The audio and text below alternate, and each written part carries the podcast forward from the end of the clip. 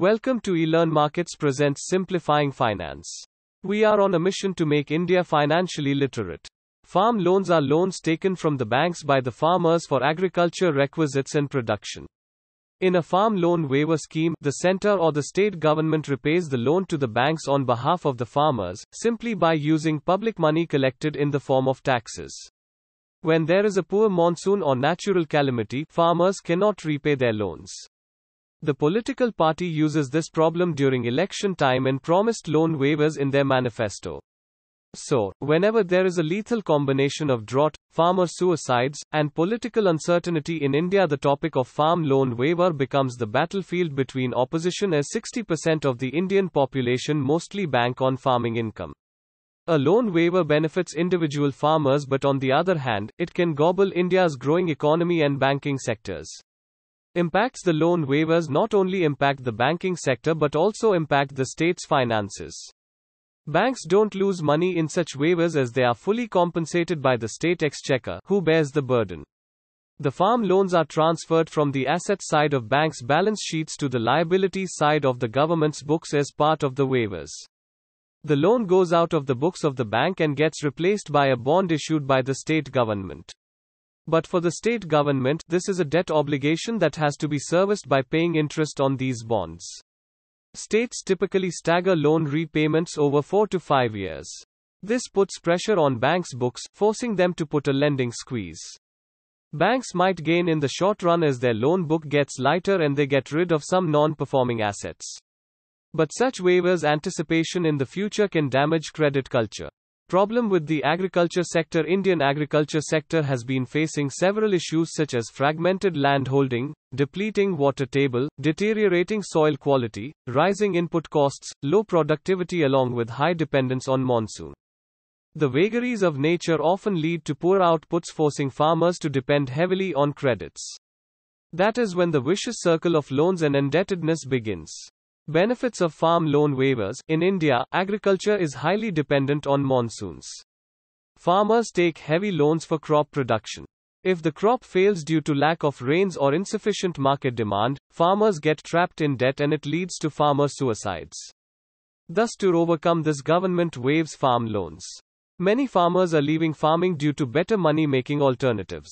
If this situation continues, there will be serious food scarcity. To prevent this situation, the government needs to gain the trust of farmers. Thus, farm loan waiver seems the only option. Many farmers borrow money from moneylenders at high interest rates and get trapped in a never ending cycle of debt. Farm loan waivers help to divert these farmers to borrow money from banks instead of money lenders. Drawbacks of farm loan waiver A loan waiver sends a negative signal to the markets.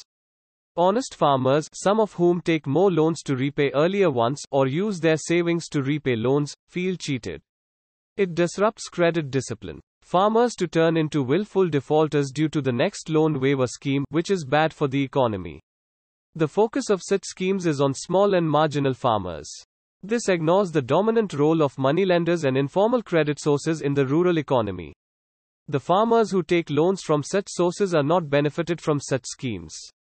It increases the fiscal deficit of the state as the gross expenditure of the state government exceeds the gross revenue, which in turn causes a low credit ranking for the state, and so the cost of borrowing increases for the state. Rich farmers take loans even if there is no need, in the hope of the next loan waiver scheme. This impacts the farmers who are genuinely in need of loans. A loan waiver is a relief only for one season, with the farmers going back to distress in the next season if the monsoon fails. Loan waivers not only increase the fiscal deficit and interest burden of the states but also limit their ability to undertake productive capital expenditure in the agriculture sector. It affects the long-term growth in the sector. Providing loan waive in some states encourage farmers from other states to demand loan waiver even if they don't need them.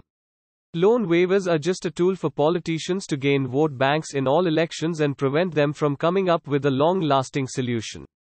Election event and farm loan waivers governments, both at the central and state level, have written off loans. Between 2014 and 2018, loan waivers were announced in 11 states, by both BJP and Congress administrations, at a total cost of more than a trillion rupees. In the current election also, political parties started promising farm loan waivers in their manifesto. Earlier this year, the promise of a loan waiver helped Congress defeat the BJP in state elections in Chhattisgarh, Rajasthan, and Madhya Pradesh in December. Farm loan waivers are a nightmare for banking industry. India's first farm loan waiver was nearly 3 decades ago in early 1990. From 2016 to 2018, six state governments have declared farm loan waivers of up to 1 rupee 19,000 cr. Repeated occurrences of loan waivers hurt the credit culture in the country.